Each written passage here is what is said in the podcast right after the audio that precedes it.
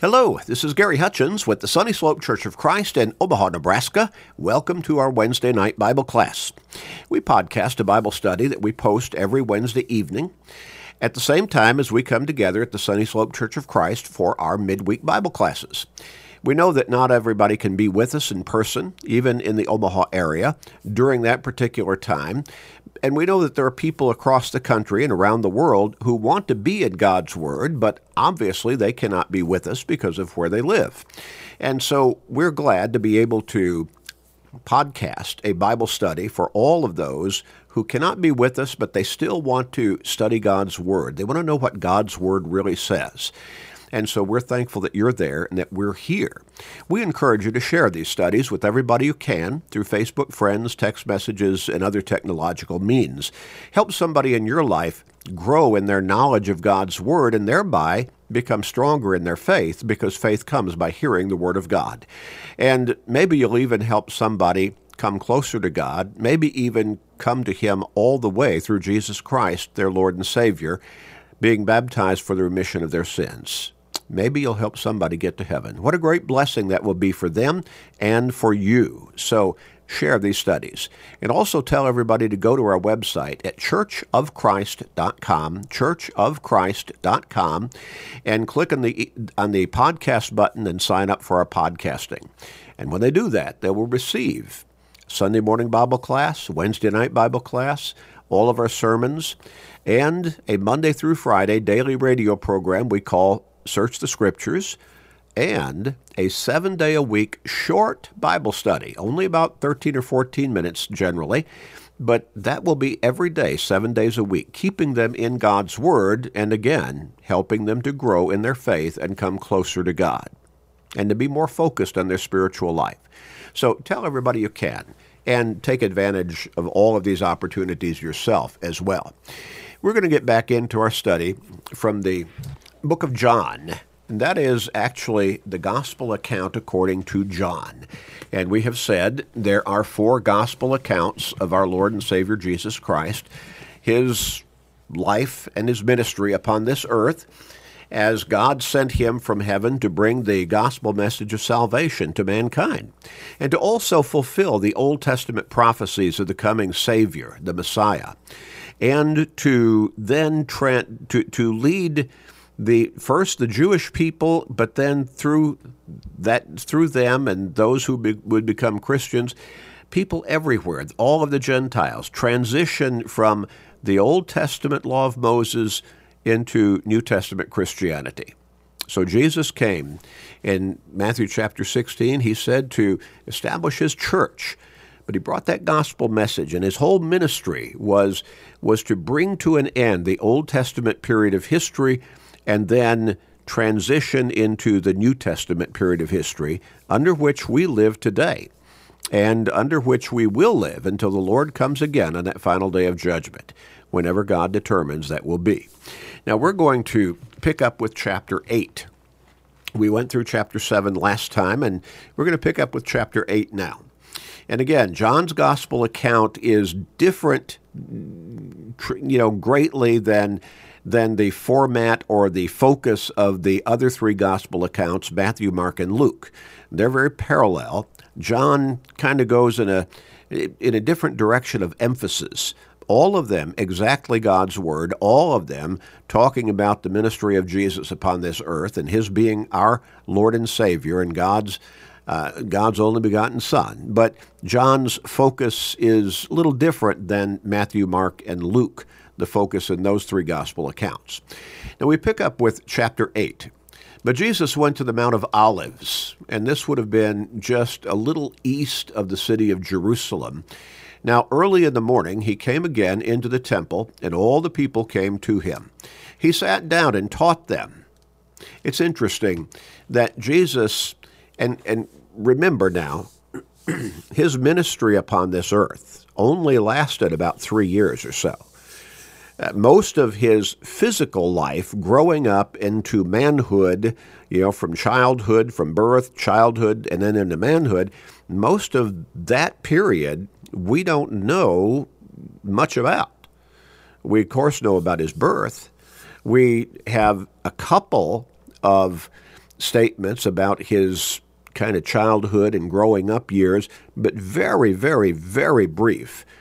And then as he becomes a young adult, uh, we don't have anything really about that in the scripture accounts until Jesus begins his public ministry. And then we begin seeing his physical life portrayed before us in you know from the image of him going about teaching the gospel to people everywhere.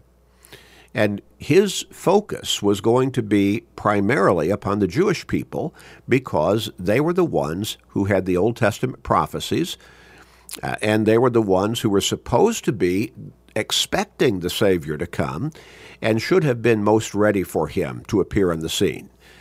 But unfortunately, by and large, now many of the many of the Jews became Christians. They became dedicated, faithful followers of Christ.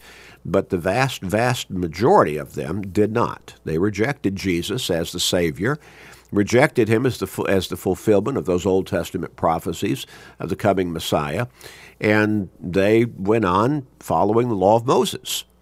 Now, that's unfortunate, but that was the reality of that particular time. And to this day, the vast, vast, vast majority of Jewish people still do not believe in Jesus as God's only begotten Son and our Lord and Savior. They're still living under, to one degree or another, the Old Testament law of Moses. Well, but they've made they've made adjustments along the way. No more animal sacrifices, for instance, you know, and so on. Okay, well, so Jesus goes to the Mount of Olives. Early in the morning, he came again to, into the temple, and all the people came to him. He sat down and taught them. Now, he had, in that short period of time that he had been going about in his public ministry, teaching the gospel, teaching people that he is the Savior, he is the, sa- the Son of God, he's the fulfillment of the Old Testament prophecies, that God sent him with this gospel message in that short period of time. Now, again, from beginning to end, his, his public ministry on this earth was only about three years. And yet, wherever he went, or at least to a great extent, uh, over and over again, where he would go, people would hear that he was there, and crowds would come to him. They would come to hear him teach. In some cases, some would come to bring sick people, or maybe themselves, who were sick or infirm in some way, to be healed. And so this is the case here. Early in the morning, he came again into the temple, and all the people came to him, and he sat down and taught them. Then the scribes and Pharisees brought to him a woman caught in adultery.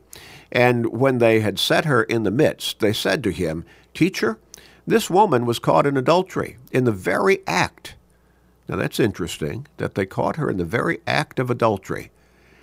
Now, Moses in the law commanded us that such should be stoned that is executed by stoning. But what do you say? this they said, testing him, that they might have something of which to, to accuse him. But Jesus stooped down and wrote on the ground with his finger, as though he did not hear.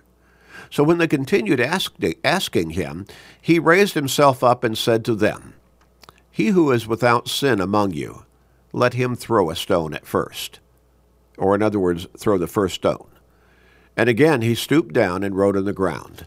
Then those who heard it, being convicted by their conscience, went out one by one, beginning with the oldest even to the last. And Jesus was left alone, and the woman standing in, in the midst. Now think about this. So here are these detractors of Jesus, disbelievers, and they're scribes and Pharisees, so they would have been looked up to within the Jewish community as as religious leaders to one degree or another. And so they somehow they have caught this woman in the very act of committing adultery on her husband. In other words, she was having sexual relations with another man to whom she was not married, while being married to her true husband. Somehow they caught her in the very act. But they brought her to Jesus and accused her publicly before him, testing him, seeing what he would do if he would follow what they understood the law of Moses to be. and order her execution by stoning. But Jesus simply stooped down. He just started writing in the ground. Now, we're not told whether he picked up a stick and started writing something or he was using his finger. We're, we're not told, but he's writing something in the ground. I've wondered for a long time what he was writing. Have you? Well, so those challengers, they, the ones testing Jesus, they continue to ask him. And after a while, he stands up and he simply says to them, he who is without, he who is without sin, let him cast the first stone. Whichever one of you is absolutely pure, sinless, you pick up the first stone and throw it at her. And the conscience of those men started really working on them, and they became convicted by their own conscience, and they just started walking away, one by one, beginning with the oldest and then going down to the youngest. And so all of a sudden it was just the woman standing there in the midst of Je- in, in, in the midst where Jesus was. Verse 10 says, When Jesus had raised himself up and saw no one but the woman, he said to her, Woman, where are those accusers of yours? Has no one condemned you? She said to she said, No one, Lord. And Jesus said to her, Neither do I condemn you. Now, if the text ended there, there would probably be a whole lot of people in our in our modern present day culture in the United States of America right now who would either cheer vocally or at least their mind in their mind to themselves they would be cheering yeah what were those men doing accusing this woman bringing her to Jesus who were they to judge her but Jesus did not end his statement to her at that point he said neither do I condemn you and then he said, Go and sin no more. He did not excuse her act of adultery. He did not excuse her excuse her blatant sinfulness. He ex, he excused her. And I think we can say at this particular point that he probably, in his statement, neither do I condemn you, he, he expressed to her his judgment of forgiveness being God the Son. But he then told her, instructed her, commanded her as the Savior go and sin no more. She was not to go back to that man with whom she had been committing adultery. She was no longer to be unfaithful to her true husband. She was to become a repentant sinner and sin no more.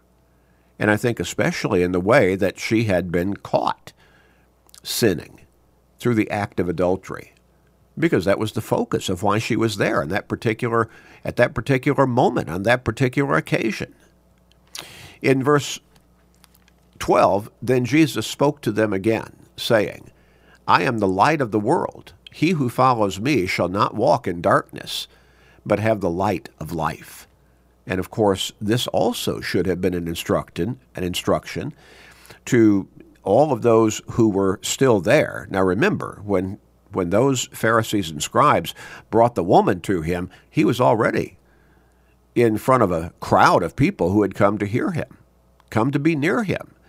Now, those accusers, the scribes and the Pharisees, they'd left, but that crowd of people were still there. And perhaps that woman was still there in that in that general setting. And so Jesus says, I am the light of the world. He who follows me shall not walk in darkness. Now, darkness would be a word that would be descriptive of sinfulness, I believe, in this particular occasion. He told that woman, Go and sin no more. But they shall have light, the light of life.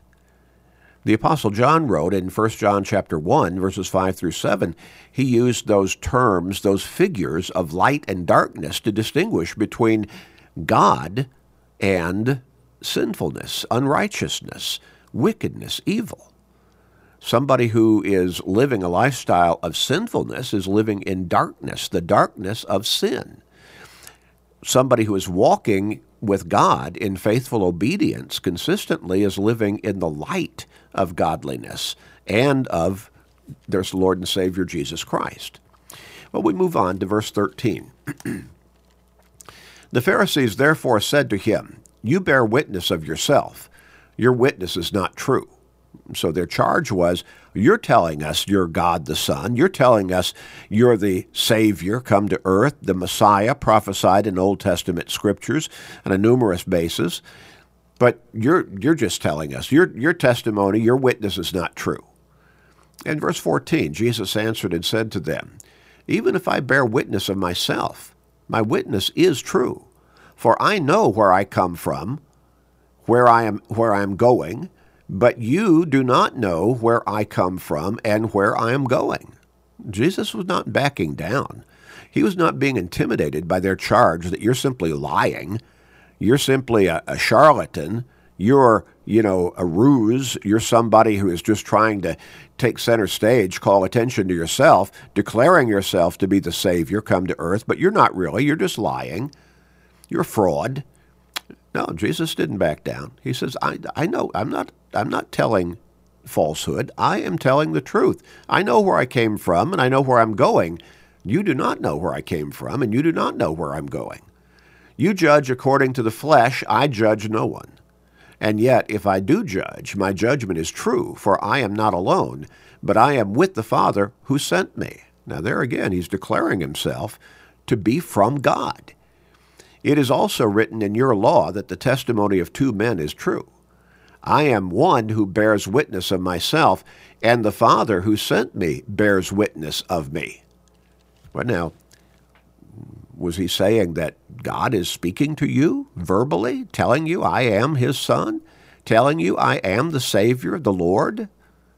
Well, no, God was God the Father was bearing witness of Jesus while he was during his while he was there in his public ministry through signs and wonders and, and miracles. God's power was being demonstrated through Jesus continually during his ministry on this earth. In verse 19, they said to him, Where is your father?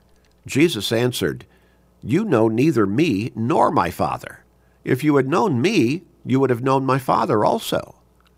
And, and this is an intriguing statement on the part of Jesus because he is identifying himself as being one with God the Father. And there we come back to the singularity of the Godhead, if you would God the Father, God the Son, God the Holy Spirit, and yet three personalities. Three in one, but one God, as Moses declared in, in Deuteronomy. Hear, O Israel, the Lord our God is one Lord. And, and so Jesus is saying, uh, My Father has borne witness of me. You don't know me, nor my Father. You, you reject me, you're rejecting my Father. You reject Jesus, you're rejecting God. And so all of those people in the world today we can understand. And this is this is tough. It's a hard truth for a whole lot of people. And it's a hard truth for a whole lot of people who would say, "Well, I believe in God and I believe in Jesus, but I don't think we we uh, we ought to deny that somebody who is religious, who believes in God but does not believe in Jesus, I don't think we ought to, to say that their their belief system is is wrong necessarily. Well, explain to me then what Jesus is saying here. He's saying, if you know me, you know the Father. If you know the Father, you know me. If you truly know the Father, it's not okay to believe in God the Father, but not in Jesus, the Lord and Savior. God the Son. It's a package deal. They go together. And so Jesus says, you, you know neither me nor my Father. If you had known me, you would also have known my Father also. Because, again, they are both God. Not two different gods, they are God. These words Jesus spoke in the treasury as he taught in the temple, and no one laid hands on him, for his hour had not yet come.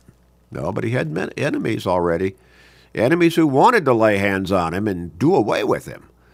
Verse 21 Then Jesus said to them again, I am going away, and you will seek me, and you will die in your sin. For where I go, you cannot come. Now, this is a pretty scathing statement. They would die in their sin because they're rejecting the Savior. Without the Savior, there is no forgiveness. So, so the Jews said, Will he kill himself because he says, Where I go, you cannot come? And he said to them, You are from beneath, I am from above. In other words, you're you were born here on this earth. You're you're physical in in nature. And yet they had a spiritual being that is a soul because they were created in God's image. But he says, I'm from above. I'm from heaven. You are of this world. I am not of this world. Therefore I said to you that you will die in your sins. For if you do not believe in me, do not believe that I am he, in other words, the Savior, God the Son, the Messiah, you will die in your sins. Faith in Jesus is absolutely, absolutely essential to our eternal salvation. Verse 25 Then they said to him, Who are you? And Jesus said to them, Just what I have been saying to you from the beginning. I have many things to say, and no judge, or and to judge concerning you. But he who sent me is true and I speak to the world those things which I heard from him. They should have known who he was by this time. He's been saying it openly, but they were still rejecting him, still challenging him. In verse 27, they did not understand that he spoke to them of the Father. Then Jesus said to them, When you lift up the Son of Man, then you will know that I am he and that I do nothing of myself. But as my Father taught me, I speak these things. When he says, when you lift up the Son of Man, he's talking about, he's foretelling his crucifixion. In verse 29, he goes on and says, And he who sent me is with me. The Father has not left me alone, for I always do those things that please him. Over and over again, Jesus declared that he came to do not his will, but the Father's will.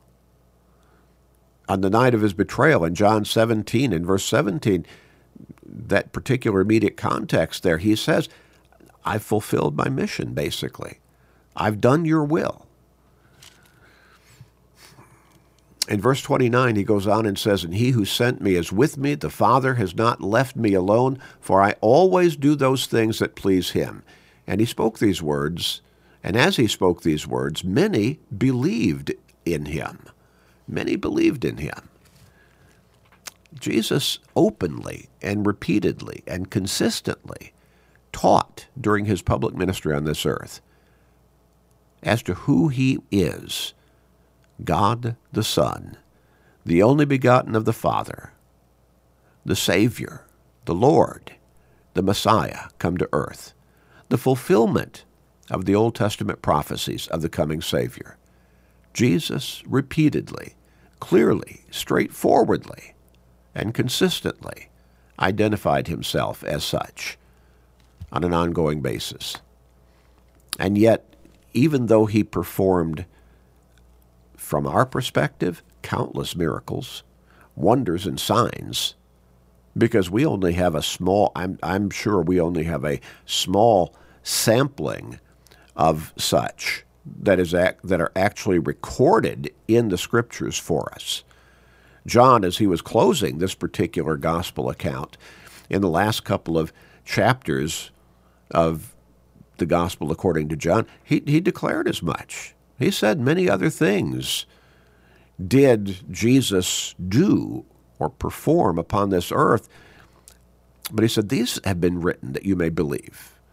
And that's the way the Bible is written by God's guidance upon those who were the penmen or wrote down his very words.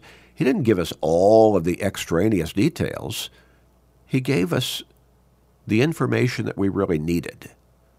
John even said as he closed this particular book that if everything that Jesus did was written down, he said, I suppose that the world could not contain all the books. Now, that's hyperbole, obviously, but he was making the point. Not everything that Jesus did, not every conversation he had with the apostles, undoubtedly not every occasion when he sat down and taught groups of people are actually recorded in the scriptures, but enough is recorded that we can know without any question who he is in relationship to, us and mankind and God the Father. He is the Son of God. He is God the Son. He is the Savior, the Lord, the Messiah. And the proof continues to be expressed through the scripture accounts and through the examples of how the Christianity that he brought to mankind, to this world, has changed the world and has changed mankind. How blessed we are to have such a Savior and such a Father in heaven, God the Father. We'll stop here. We'll pick up with verse 31 next time and uh, plan to bring this particular chapter to a close. Chapter 8. You can read ahead. Let's pray. Father, you are the awesome God. Thank you for loving us so much that you sent your Son into this world to be the, our Savior, to bring the gospel message of salvation to us, and also to die on that cross as the perfect sacrifice to pay the price for the guilt of our sins. Help us to open our eyes.